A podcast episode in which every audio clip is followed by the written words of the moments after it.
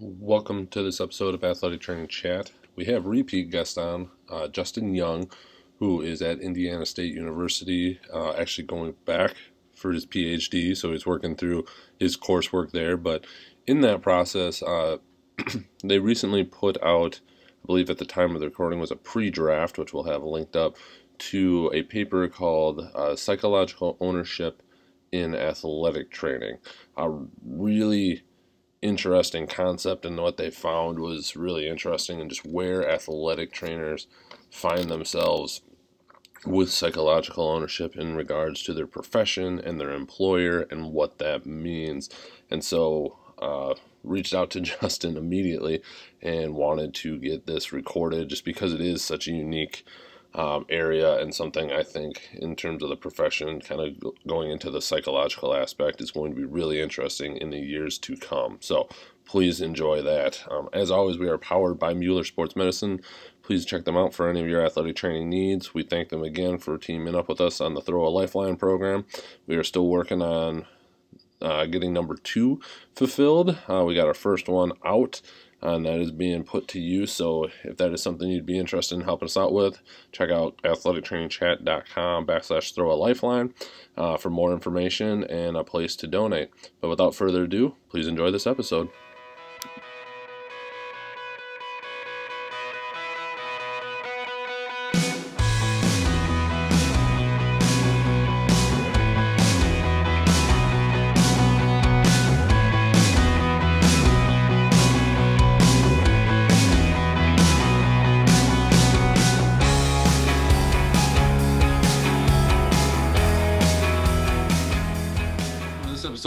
Training Chat. We are on with repeat guest Justin Young. Uh, he was a previous guest on episode 82 on tactical athlete care, which I also picked his brain a lot about there. And now, um, just picking his brain again as he uh, has a paper that is in pre-publication as of this recording, I believe, but coming out in the Journal of Athletic Training. Um, Justin finished his DAT at Indiana State and now has decided to go back for his PhD. So we'll let him fill in on that decision. Um, I'd be very curious how you write all that on the back, you know, Dr. Dr. Young. Um, but with that, we're just going to talk about this paper, this psychological ownership in athletic training. Um, I read it. It was really interesting in terms of job versus profession. I thought that was had some really unique insight uh, based on the people that responded. So we're going to have uh, Justin elaborate on that. But before I keep rambling, going for a PhD now. Yeah, um, that is the case. Um, so that decision came from this kind of need I felt after finishing the DAT. Um, and I took a long look at some of my long-term aspirations um, and really what I what I like the most about being an athletic trainer. Um, and what what I came up with was this idea of I like sharing with other people. and I like sharing information. Um, so I was presented with this opportunity to pursue a PhD here at Indiana State in curriculum and instruction. Um, and I think as of this recording, um, the way I'd like to combine those two degrees is to really encourage and um, promote professional development in athletic trainers um, outside of the traditional education setting. Um, so I think we do a really good job um, educating ATs um, through that kind of post-professional degree programming um, or residency programming or things of that nature. but I'd like to really take some of the fundamentals that I've learned throughout my DAT education related to practice advancement and structure that with some um, some strong curricular curricular design and instructional design um, and kind of partner with organizations to promote um, kind of that professional development in a very clinical um, manner. So that's where that idea came from, and that's kind of what I'm hoping to work towards in the long term. That sounds awesome. Uh, so, just in this PhD role, are you teaching slash doing some stuff at Indiana State while pursuing? Yeah, so I work within the uh, doctorate in athletic training here at Indiana State. So okay. just couldn't get enough of it. I Had to come back. Um, but yeah, so in my in my current role, um, I do some administrative work for for the DAT itself. Um, I mentor in some of the research projects. I do some of my own research projects. Um, and then I also do a little bit of teaching um, within the DAT itself and then within our applied medicine rehabilitation department as a whole, um, kind of assisting with some undergraduate classes there as well. Awesome. Sounds like you're staying plenty busy. Not that I would have assumed otherwise.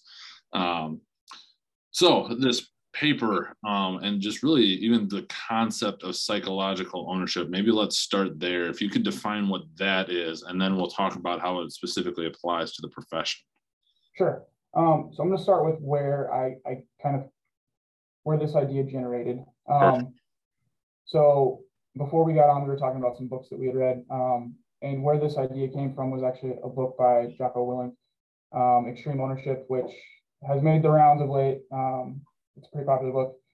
Um, so I had this this idea of ownership and what that meant, um, kind of ingrained, and really wanted to look at what that meant in athletic training. Now, if you've read the book, um, the way that ownership is described in that book is more about um, action, how to be actionable in, in owning things, um, as opposed to what we're going to talk about today, which is more um, feelings. Um, so psychological ownership or, or the idea um, that we researched in this paper is, is a feeling that an individual gets over a target. Um, and the word target is really loosely defined. It can essentially be anything. Um, so anything can be a target. It can be physical or immaterial. Um, but the idea is that you feel um, control or responsibility over that thing.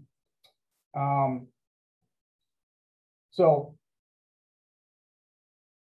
that being said, um, there's been a couple different groups of people that have looked over looked at it over time. Most people have looked at it in relation to um, organizations or jobs and how people feel ownership over those things.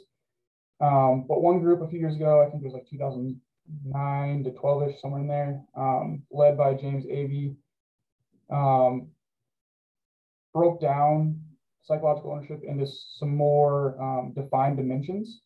Um, so they looked at self-efficacy, self-identity, belongingness, accountability, and territoriality. Um, and they they determined that those five things together kind of composed what psychological ownership is um, and how people develop that control or that feeling of control over something else. Um, so that's kind of an overview of what the concept is. Okay. Um, is there anything that you feel like you still need some clarity on related to that idea? No, I think that did a good job of summarizing it. And then I think kind of getting into your paper, you know, I, that's kind of the unique angle. A, it's never been done in athletic trainers, at least as far as you had referenced.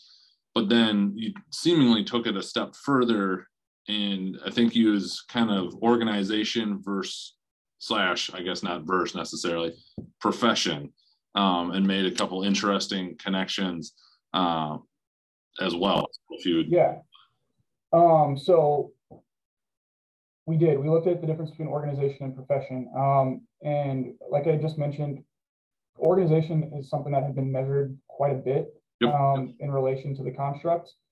Um, and what was consistently found was that people with higher higher psychological ownership um, demonstrate higher levels of certain work behaviors that are positive. Um, so they have higher job satisfaction. They have higher organizational commitment. They have better or improved knowledge sharing. Um, they've also demonstrated things like perseverance. Um, so we had this idea that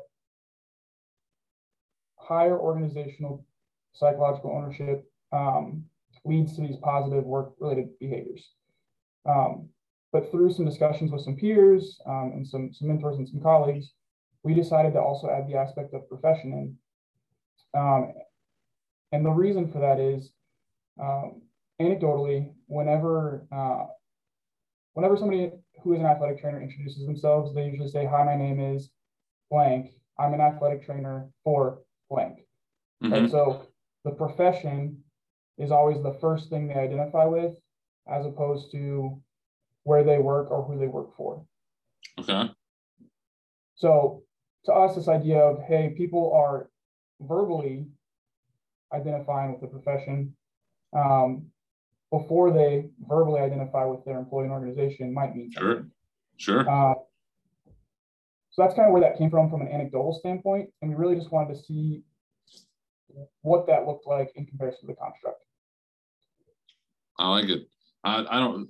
Obviously, we want people to go read your paper, but also give them the clip notes of it. Um, so when we're talking about the organization, and we were kind of again kind of talking about this a little bit off air and some other things that could potentially looked at down the line. You know, they show more positive work related traits when they feel like they have control. Did you get a sense at all? And I don't remember specifically, like, did that vary from setting to setting at all? Is that something that you're going to look at in the future? We, again, talking off air, you know, and this is a big thing. And I'm sorry that this is for everybody listening, that this has come up on a bunch of the relative podcasts. The, though you work with verse four concept, especially in the traditional setting with coaches and some of those other things, and where that kind of falls in your level of having this ownership or control. Yeah. So I think that's a really uh, good question, and that also kind of gets to the root of where our our intentions were behind this study. Um, other conversations we had in, in, the development process were the idea of kind of serving two masters. Um, so you've used the word traditional, um, I'll, I'll, say secondary school. Um, in the secondary school setting, a lot of times athletic trainers are contracted by a healthcare institution or organization to work for a secondary school. Sure.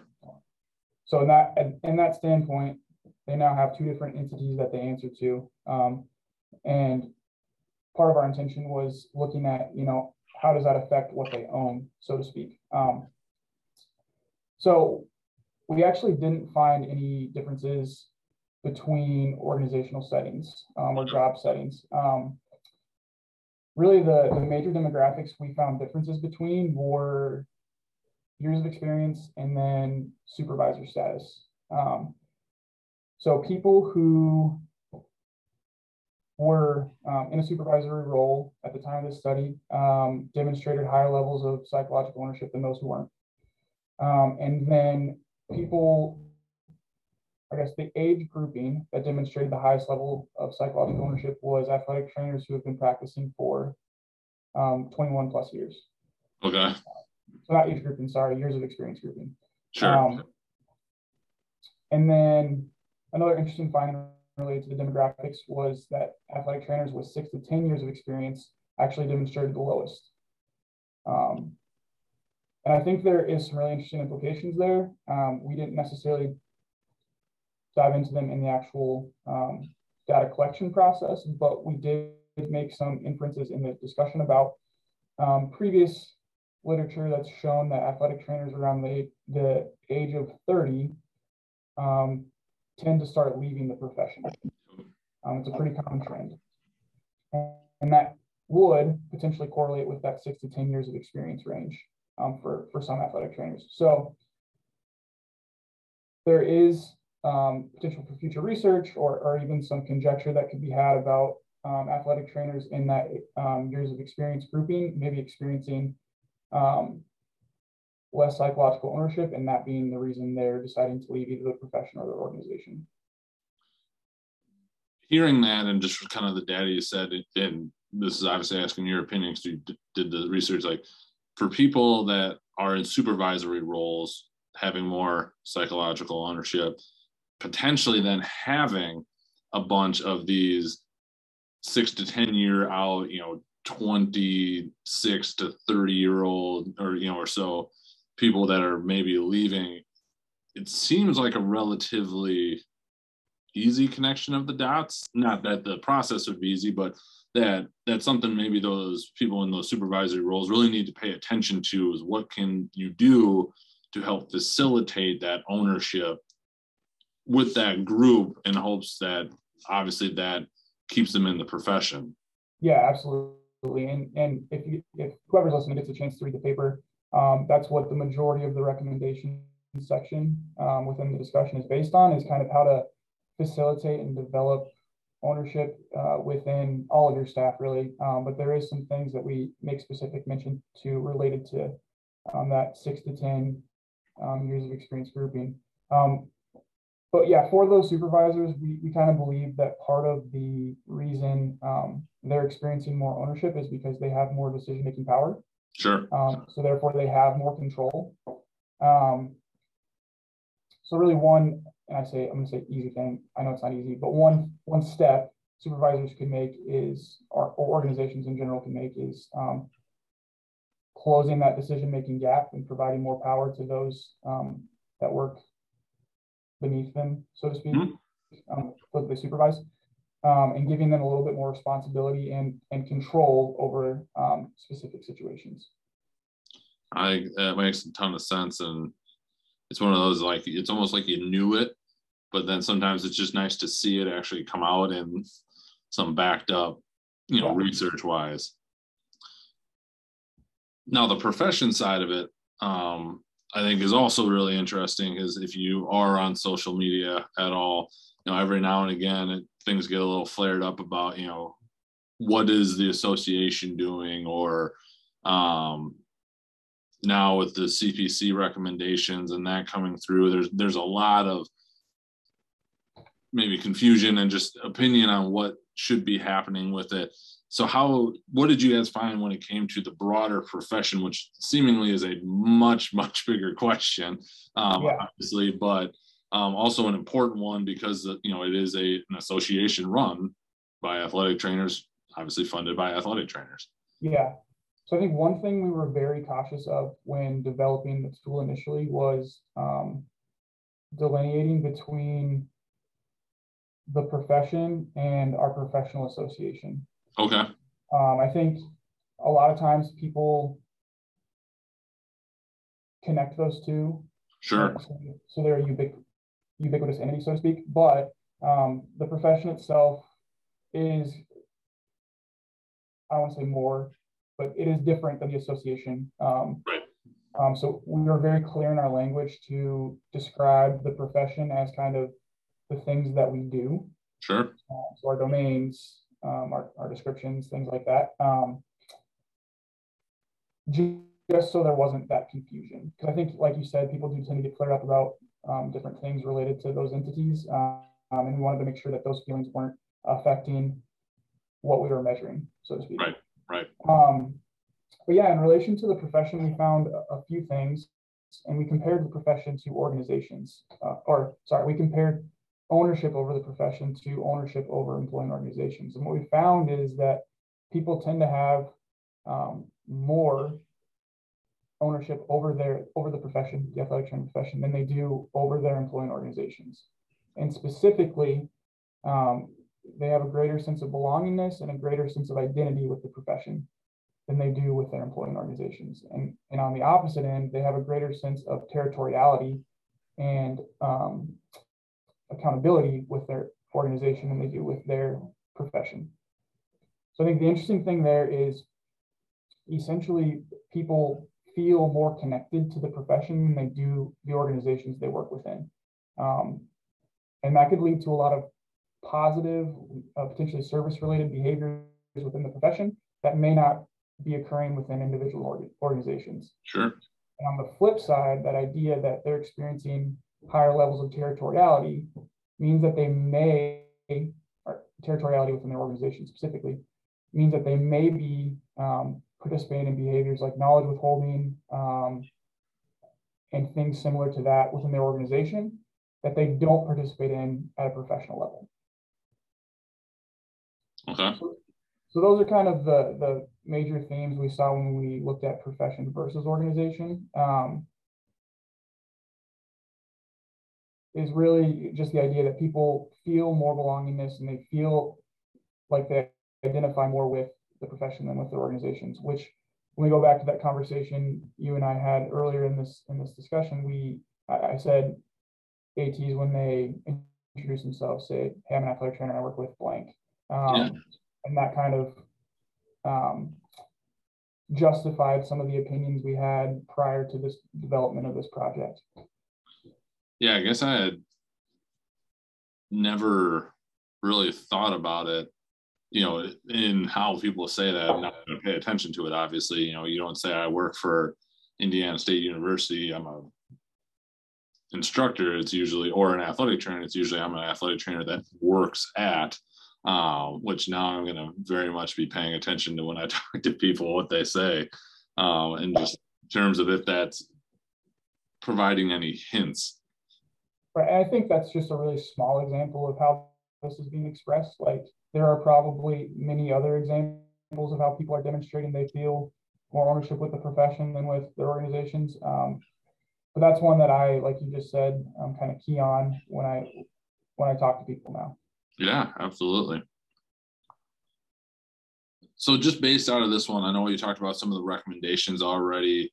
Um, but do you see some implications for the profession and I know what, what you were looking at was kind of coming back to, you know, athletic trainers identifying with the profession, which is obviously evolving. And, you know, we talked about that a little bit with on your last episode with your tactical athlete care and that kind of up and coming um, setting in and of itself. But kind of big picture, do you see how implica- implications from kind of this specific study, but then also future research?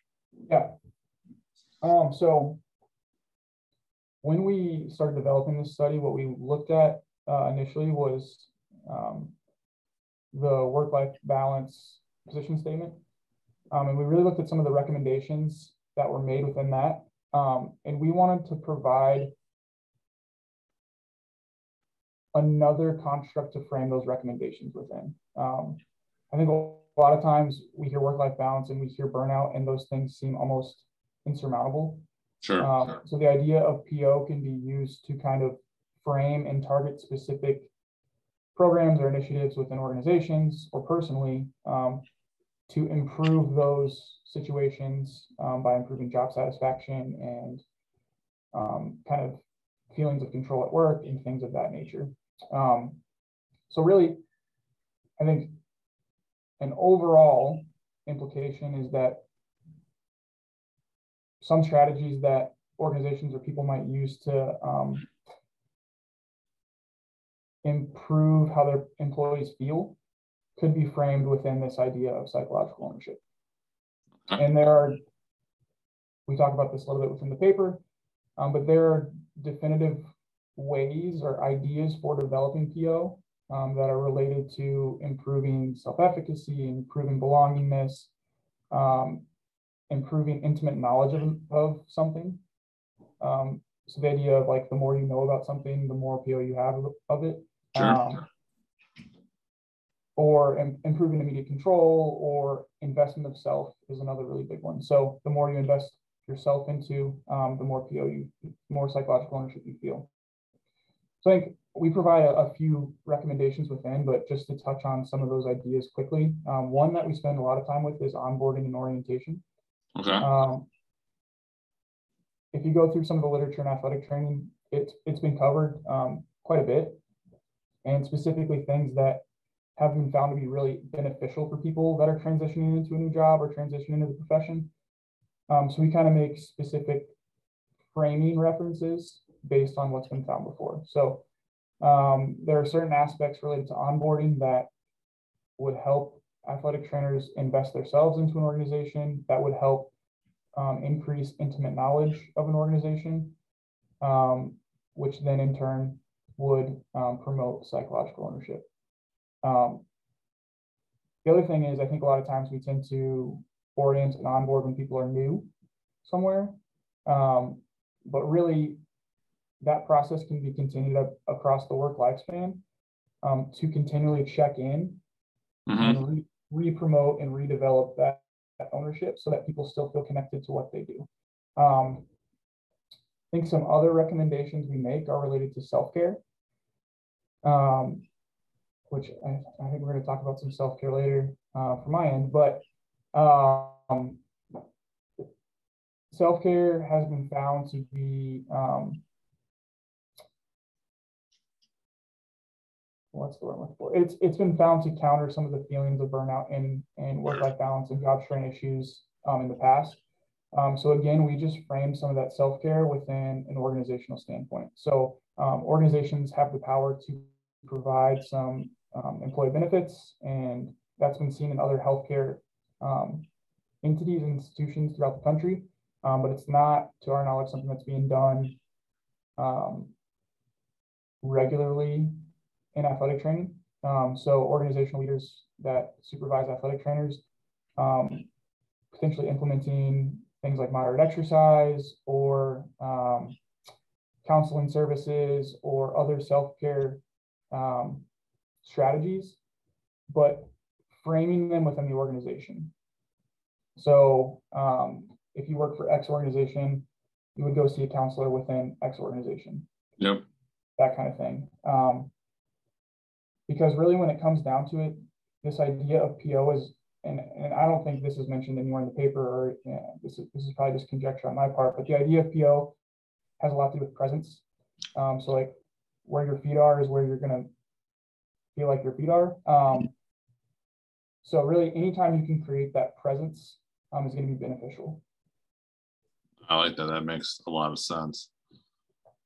Where do you see this potential research line going as you kind of continue to investigate this?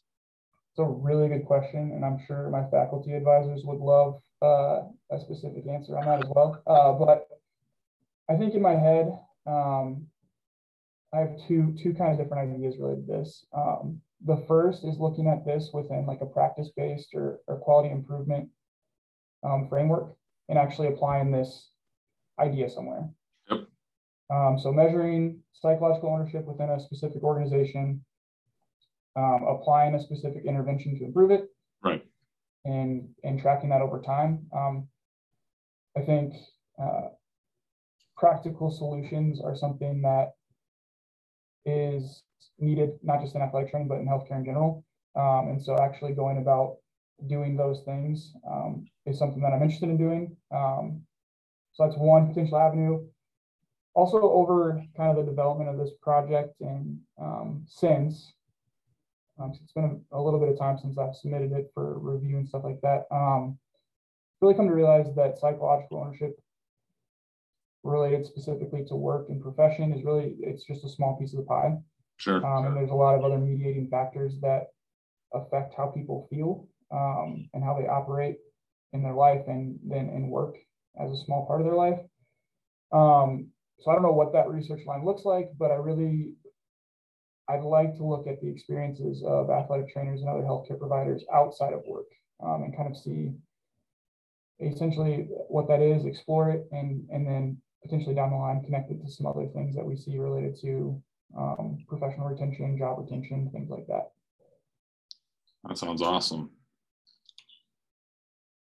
anything we didn't cover around psychological ownership. We we covered quite a bit in a short time span there, but I definitely don't want to leave anything out. I I think we covered everything that I had in my notes at least to cover. Um, if anybody missed anything, feel free to check out the paper. I think it's it's got some more depth on this topic, so um, you can start there, or always reach out to me and I'll I'll answer whatever questions too. We'll link for those listening. We'll link the paper up onto this page for it and um, have it in the notes, so you should be able to get to it. Um, we'll just steal that link that got shared out um, originally until we see the full version officially live. Um, so typically we ask the athletic training chat questions, which I think we answered the one that I was going to ask you um, with a little revision, but the other ones we had just asked you recently. Um, but we added a new one since then. So we did want to ask, and you kind of alluded to, is as an AT in your role, how do you take care of yourself? So I am very new to this role. So my answer is is uh, probably adapting by the day. Uh, but what I have in this role that I, I, I maybe haven't had in previous roles is a lot of flexibility with my time and my schedule. Um, the DAT itself is an online program, so um, I'm a more freedom when it comes to how I operate. Um, so because of that, I think the way I have at least found I need to take care of myself um, and, and working towards is is really being strict about how I schedule my time and how I protect that time. Um, I think yeah, the, the more flexibility you have, the, the easier it is to lose track of things. So um, that's kind of how I've had dedicated self-care is really scheduling and, and planning and um, becoming a bit more task oriented so that I don't lose track of things, which in turn might cause stress or uh, sure. other, other issues. So that's that's where I'm at today. If you ask me this question in like six months, I don't know what I'd tell you, but I can understand that. I, I think that's been the biggest thing for me is that flexibility piece has changed. Um, just going from the collegiate setting, where yes, there was some obviously very scheduled things, but there was some variation in your day to clinic where you are go from beginning to end, and so that's Yeah. made it unique um, to for scheduling purposes for myself. So I, I understand that one. yeah, Um, so like I said, we'll link up to this and also copy over some contact information, but just so you stated, if people wanted to get a hold of you or connect with you on this topic or anything else as you're getting going, what would be the best way for them to do that? sure. Um, so the easiest way is probably on Twitter, um, and my Twitter handle is at Justin Y underscore ATC. I'm like 90% sure that's what it is. So We'll double check that, make sure it's linked up so yeah. people, yep, so people can find it if they're looking up. So, well, I appreciate you taking the time and being adaptable and your flexibility, even though mine wasn't, uh, to get to get on this call. So I appreciate that, and really do look forward to seeing where more of this comes out from you and from Indiana State and how it can have an impact on the profession. Yeah, for sure. Thanks for having me today. I appreciate chatting with you as always. And if you ever want to chat again, just holler. Absolutely.